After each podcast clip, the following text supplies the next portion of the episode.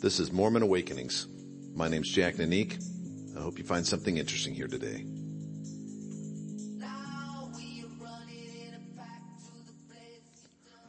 Welcome back. I want to talk about two things today. I want to talk about Lehi and then I want to talk about funerals. And that may seem to make no sense at all initially, so don't turn the podcast off just because there seems to be no connection between Lehi and funerals. Because there is, at least, at least in my own mind anyways. And I hope as we discuss this connection between Lehi and funerals, we'll come to a greater understanding of something that I believe we don't talk about enough in our church, and that is personal authority. So we want to talk about Lehi, we want to talk about funerals, and the nexus between these two is personal authority. So let's first talk about the story of Lehi, and I want to talk about this story because it's so foundational to our community. It's so foundational to our culture. Okay, so, so Lehi is living in 600 BC. He receives this vision. And in the vision, he's basically told, look, Jerusalem's going to be sacked. You got to gather up your family and you got to get out of here because when the Babylonians come, everybody's going to be killed and or dragged off into slavery. And when that happens, you don't want to be around. So Lehi goes, tells his wife, tells his kids, they very abruptly pack up and they split. And at this juncture, two archetypes emerge. On the one hand, we have Nephi, and on the other hand, we have Laman and Lemuel. And Nephi, if you recall, he was game. He was on board, eager, ready to go. You know, dad had a vision. Count me in. Let's go. Laman and Lemuel, on the other hand, they were a little more skeptical, a little leery. They called their father visionary, which in Old Testament code means psychotic. They were not so keen on the program and they were labeled murmurers. They murmured. Now I describe the story of Lehi, Nephi, Laman, and Lemuel in this way because I think it's so representative of the dominant vibe inside our community, which is you are either with the program or you are murmuring. You're either, you've either gotten with the program or you're someone who needs to get with the program. And the program itself is kind of a given. Just like with this story of Lehi and Nephi and Laman and Lemuel. Lehi got the vision. You know, we need to leave Jerusalem. God's told me to do that. He's got a promised land for us. We got to do what he says. You know, that's the program. And that's a total given. And so for Nephi, Laman and Lemuel, Sam, the choice was either believe this, go along with, with this program, or resist the program and murmur. Now there are a lot of people in our community who even today are very comfortable with framing the basic decision of participation in the church and its programs in this same way. This very binary simplistic way where the program is given, the program is given by God and our choice as members is to get a testimony of that and then get with the program. And if you can't do that, you're a murmurer. And it's not a stretch of logic to see that that kind of vibe finds its roots in the story of Lehi and Nephi and Laman and Lemuel. Now, in my view, that's a very simplistic reading of this founding story. A, B, since it's so simplistic, it produces a massive amount of dysfunction. And the main dysfunction that it produces is it, it always surrounds what I call playing the Lord card. You know, we have a culture in our church of playing the Lord, the Lord card. And what I what I mean by that is we have a culture inside our church when, if there's ever indecision or conflict or, de, or too much debate about a, a tactic, a policy, a, a doctrine, whatever it is, whoever has the most status, whoever has the, the highest calling, whoever's highest up on the hierarchy gets to play the Lord card and say, well, this is what the Lord commands. And we teach our people that that's how God works. God has distributed his authority throughout the hierarchy. The final authority to make decisions resides with that hierarchy. And that whatever decision they're going to make, that that's the final inspired decision of God, of the Lord. And we further teach people that if, that if they as individuals get some sort of inspiration that is different than what the hierarchy, who has the final authority, has decided, then, then that is most definitely not of the Lord. And, anyone harboring those type of contradictory views must be murmuring. Now there's a certain appeal to this, admittedly, right? At, at one level. You know, I mean, if God is talking to some guy and telling him what to do, well, it make, makes sense to get behind that guy and listen to him, doesn't it? I mean, that, that's, that's reasonable on its face. No, no one, I'm not, I'm not gonna, I'm not griping about that. You know, as a, as a principle, that makes sense to me. The problem though is that in practice, you know, in the real world, instead of a story in a book, it gets very, it gets very messy. And, and frankly, the story in the book, it got very messy and we can, we're going to talk about that in a little bit. But certainly in the real world, in the real church, it gets very messy. And it can get very messy really quickly. And the reason it gets so messy so quickly is because you can never have a real debate with anyone if you know that should you not be able to come to consensus, they're just going to play the Lord car- card and call you a murmurer. Now it's one thing if you're at the Rotary Club or you're at some corporation or something and, and you're having a debate with a superior, your boss, and you can't come to consensus and he says, look, we're going to do it my way because I'm the boss.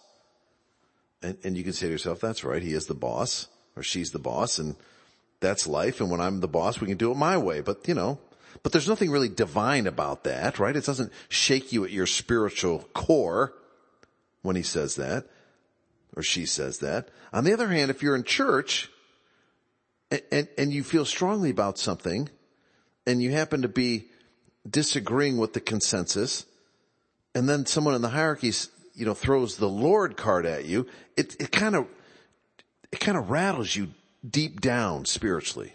Especially if, if the prevailing understanding among the rest of the membership is that this is how God works.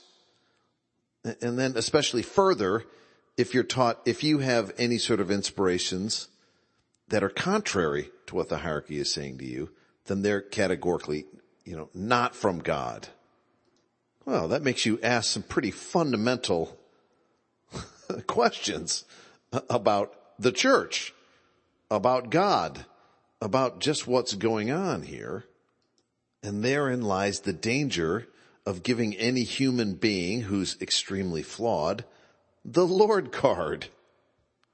Now, I'm admittedly being histrionic and I'm being hyperbolic and I'm, and I'm doing that to make a point emphatically and, and much of my experience in the church, particularly at the local level, has not been like this where you're feeling bossed around by people exercising unrighteous dominion.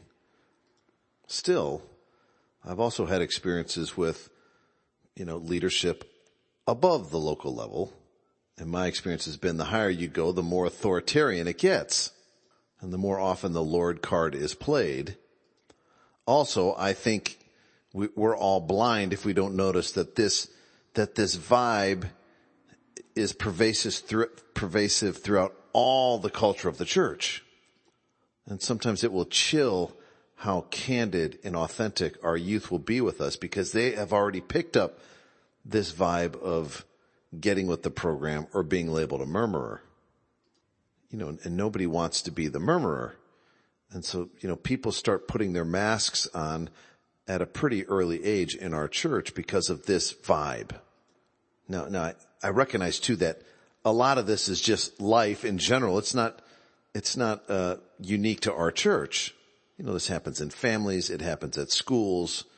You know, wherever there's a, a, a strong dominant culture, it happens because there's always a group and, a consensus. And if you're not kind of getting along, then you're viewed as some sort of outsider slash quasi threat. Yet our community has its own version of this and a lot of the, the flavor of it comes from the story of Lehi, Nephi, Laman, and Lemuel, you know, leaving Jerusalem. And I think it's a problem and I think it creates a bit of dysfunction that we've talked about. Now I want to make a second critical point at this juncture.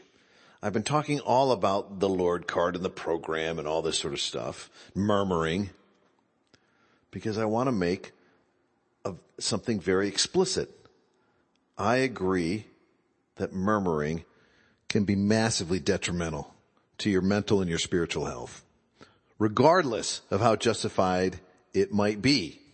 Now I want to be clear and I want to say this the right way. If you have a different opinion than someone who's playing the Lord card, it's not right for them to label you a murmurer in return.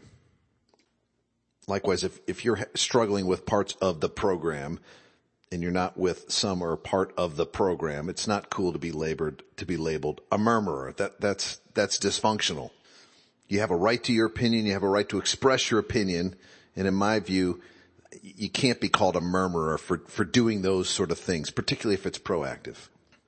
But sometimes we engage in real murmuring. Okay, the real act. And whether or not anyone catches that and calls us a murmurer is another thing altogether. But sometimes we're just engaged in murmuring. And I sort of hate this word for all the reasons we just talked about. It's, it's such a provocative word and it triggers us, many of us. But still there's something about, about being negative, standing off to the side and criticizing and mocking kind of under your breath, but not really facing someone. All these things that murmuring implies. And it all adds up to one thing in my view, which is being a victim. Being a victim and being helpless. Being negative and being sneery, sneering. Those things, regardless of what's going on with some leader, with the program, with the consensus of the majority, those things hurt you deep down at a spiritual level, I believe. And if you engage in murmuring as, as I define it this way, then you also rob yourself of, of the only antidote against the, the misuse of the Lord card, and that's personal authority. And I want to go back to Laman and Lemuel and their murmuring to make this point a little clearer.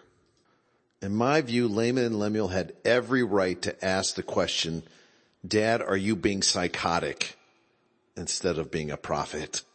They had every right to ask, okay, dad, you said you had this vision. Are we sure that's the way God talks to people? Does he really just lay out a plan like that? They had every right to ask all these questions. They had every right to ask about the tactics along the way. You remember those tactics, right? Those decisions incrementally made, like, let's go back and get the plates. Let's go back and get the family of Ishmael to come. Things that Laman and Lemuel were not always totally on board with. They had every right to question and ask and to think about. But what they failed to do, in my view, is that whenever the answer came back from Lehi or later from Nephi that they didn't necessarily agree with, they never once exercised their personal authority to, to just do what they thought was best. They exercised their personal authority exactly zero times. They could at any point said, okay, dad, we understand that you feel you've had this vision. We disagree. And so let's let bygones be bygones. No hard feelings, all water under the bridge, but we're going back to Jerusalem now. Goodbye. They could have exercised their personal authority that way.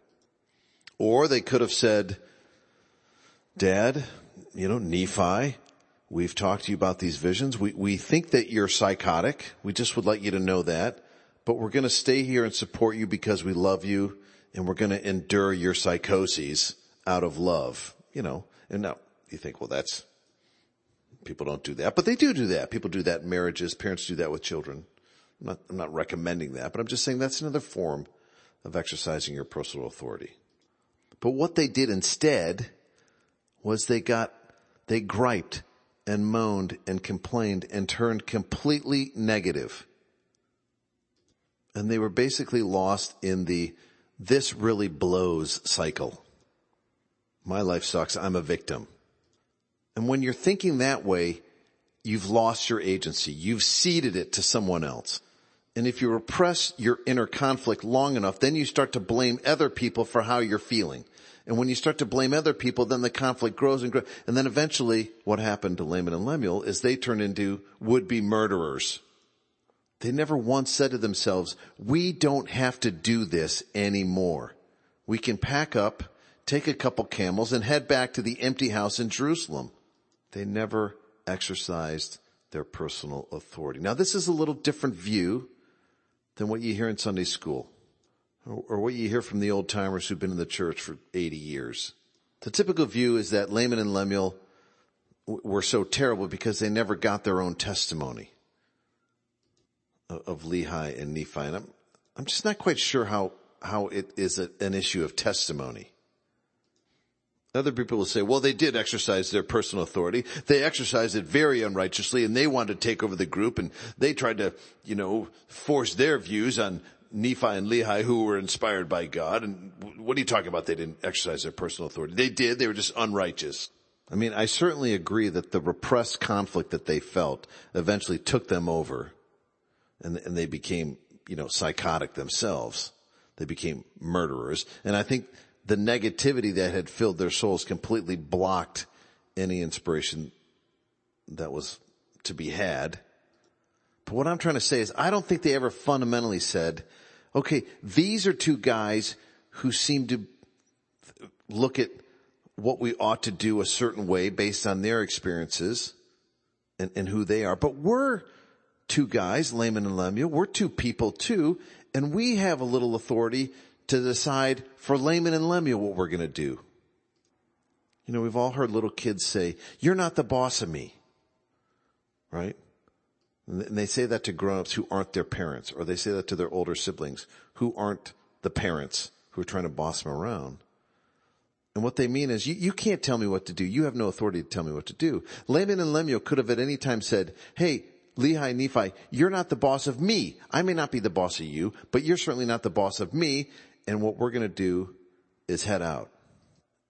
Instead, they got lost in griping and complaining and moaning that, golly, they're supposed to be the heirs. And gee, here we're stuck out here with these guys. Why are we, oh, they're not being nice to us and they're not listening to us. And, and the reason I put it that way is that's what we do. When we gripe about church culture or church decisions or policies that are happening that we don't like, we gripe and moan and complain and boo-hoo, what was us? When really we need to exercise a little bit of personal authority and say, I understand that the leader's saying that, but he's not the boss of me. What would have happened if Laman and Lemuel would have done that? I think then God is happy because there's some sort of action happening and then the spirit can intervene. But the Spirit cannot intervene into the mind of someone whose main thought is, my life sucks, I hate everyone. It can intervene when we stand up and we say, you know, I have, I have to take care of myself and do what I think is right. No, I'm not saying doing that is easy. I'm not saying exercising personal authority is a, a snap, a walk in the park. It's not. And sometimes the exercise of personal authority comes in the form of just surrendering totally to things that are completely out of your control. And there's been a lot of great literature written by people like Viktor Frankl, for example, that talk about surrender, surrender to things out of your control as a form of personal, uh, as a form of exercising personal authority. But the fact is exercising personal authority is fundamentally different than sitting around griping and complaining about how much something stinks. You know, exercising personal authority means that you realize, gee, I don't have to do something I really don't want to do. And so if I'm going to do it, why am I going to do it? And as you do that, realizing that no one else is the boss of you, you're the boss of you. You may not be the boss of anyone else, but you're at least the boss of you. And if you can change your mind frame, you may find that it's a lot easier to go along with things that you heretofore have found odious. Well, that's a paradoxical outcome indeed. Now at this juncture you may be saying, that's all fine, that's all well and good, but what the heck does that have to do with two funerals? Well, the reason I'm speaking so emphatically about the evils of murmuring in spite of my empathy about how misuse of the Lord card makes us feel is because I felt the pain and regret of murmuring and felt how debilitating murmuring is in parts over the course of two funerals. The first funeral was the funeral of my maternal grandfather and the second funeral was my father's funeral. Let me start by describing my grandfather. My grandfather was a force of nature and that's an understatement. He was physically strong. He had a loud voice. He had big strong hands. He was full of certitude. He always knew what to do. And when he, when he was moving forward, if you were in his way, you know, beware. He completely dominated the family life of his children and his grandchildren. And he had strong opinions about everything, everybody, who we should date, what we should study, everything. And he shared these opinions most emphatically all the time. Well, I grew up about a mile from this grandfather and I knew him quite well and I liked him. I mean, we, we got along and we had a lot of good times. You know, we renovated the basement of my parents' house together. He was in his retirement years during that time. He still had a massive amount of energy. You know, he had taken us on trips, fishing trips. You know, he was, you know, we, we knew him and I knew him. Well, at his funeral, I had a very strange reaction, which was all I could feel was relief, which, which kind of surprised me because like I said, I, I liked him. It's not like I disliked him. I liked him and we, and we were close. But when he died, I felt this massive weight being lifted off my shoulders. And I felt kind of guilty about feeling so relieved you know, as they were lowering his casket into the grave, I remember looking around at all my cousins, my siblings, my aunts and uncles. They were all there, that, you know, the extended family and everybody's blubbering and I, and I just felt that I was finally free. And I felt kind of guilty about feeling that way. But you know, as I thought more about it over the ensuing weeks and months, I mean, it be, it became obvious why I was feeling that way. And it's because over the years, I had made many decisions to please this grandfather of mine, to make him happy. I'd studied things in college that I thought would make him happy and pursued certain things that I felt he, he expected of me. You know, this is pretty typical for people whose parents or grandparents are really dominant. You know, when we're, when we're younger, in our teen years, our formative years, it's, it's hard to exercise your own personal authority. And I was no different and he was a massive influence on me. And, and I ended up sacrificing things that maybe I really wanted to do things that he really wanted for me. And so when he died, I just felt relief. You know, and as I thought about this over the ensuing weeks and months and, and years even, I also realized how kind of full of bitterness and resentful I was of him. And that this resentment had, had masked me in a way. It was a form of murmuring and, and it robbed me of my ability to exercise any personal authority. You know, that this resentment was a, was stunted me, that it was an evil in and of itself. And since I was never exercising any personal authority, I really wasn't making any decisions for myself. I was kind of like a, a zombie or a robot, just kind of you know, reacting to my conditioning. No, in, in my defense, you know, I was, it was during my formative years, I was making a lot of these decisions and, you know, he was this sage-like older guy who had all this massive experience and success. And so I was, you know, he was exercising a little undue influence on me for sure. It didn't, it didn't, it wasn't quite tantamount to exercising the Lord card, but it, you know, it got close. You know, and part of life as you grow and mature is learning that you even have any personal authority. So my experience wasn't that unusual. I don't want to make it sound like it was so unique. But the realization that I had harbored so much resentment towards him and, and, and had been so blinded by this resentment, which was deep, that I really wasn't exercising my own agency and making decisions for myself. I never realized along the way that making him happy was not necessarily going to make me happy. So, so when I finally did become aware that, that that was what was really happening and how debilitating that whole thing was, well, it was, it was really a, a profound shock. It was really, you know, a hard and regretful realization. Yet it was a lesson that I remember to this day.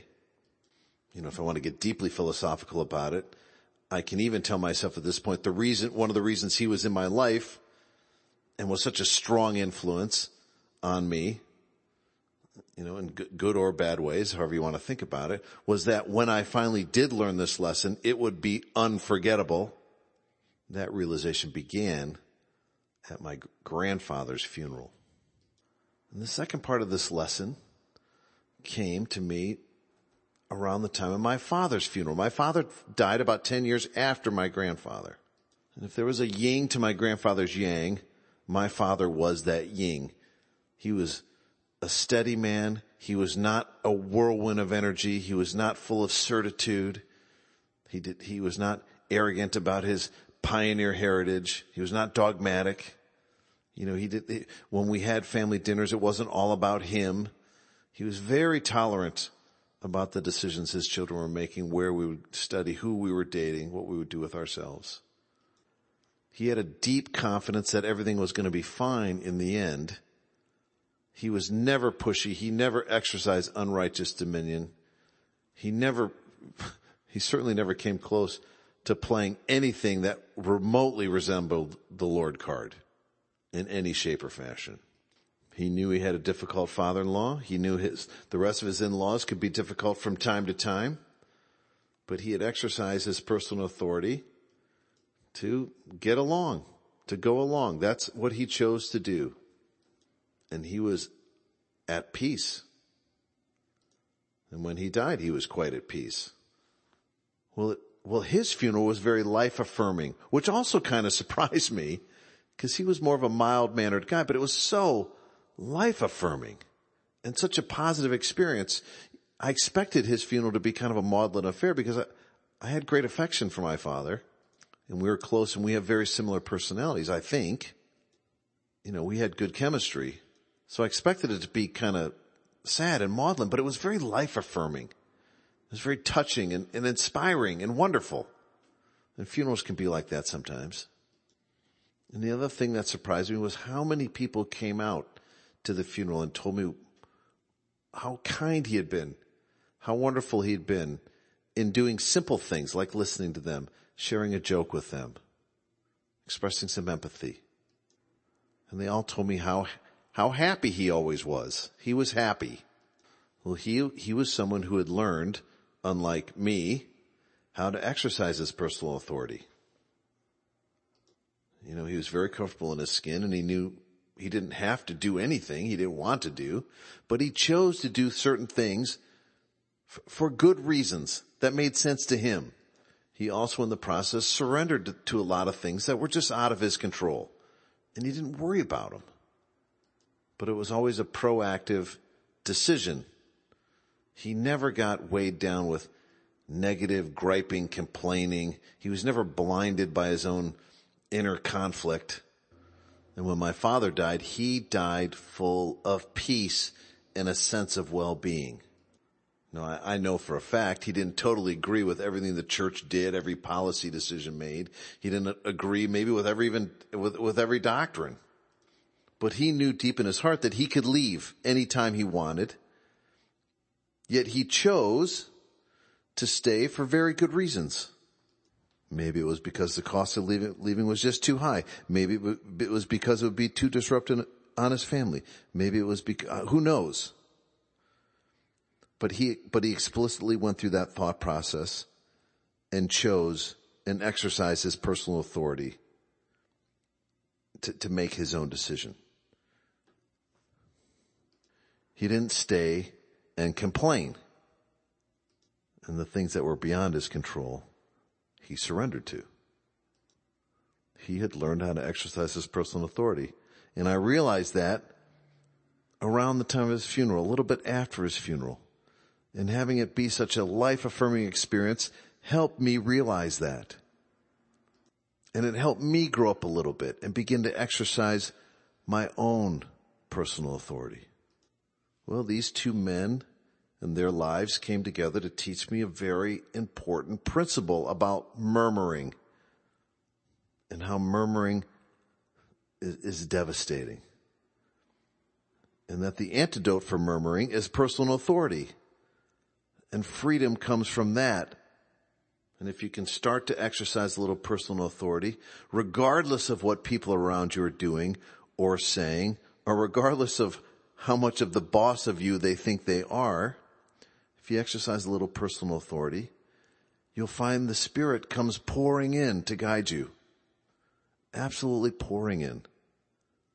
Well, that was a deeply profound lesson for me to learn. And it's also not something that we teach a lot about, but we should. Well, I've gone on too long. I hope you found something interesting here today. Until next time.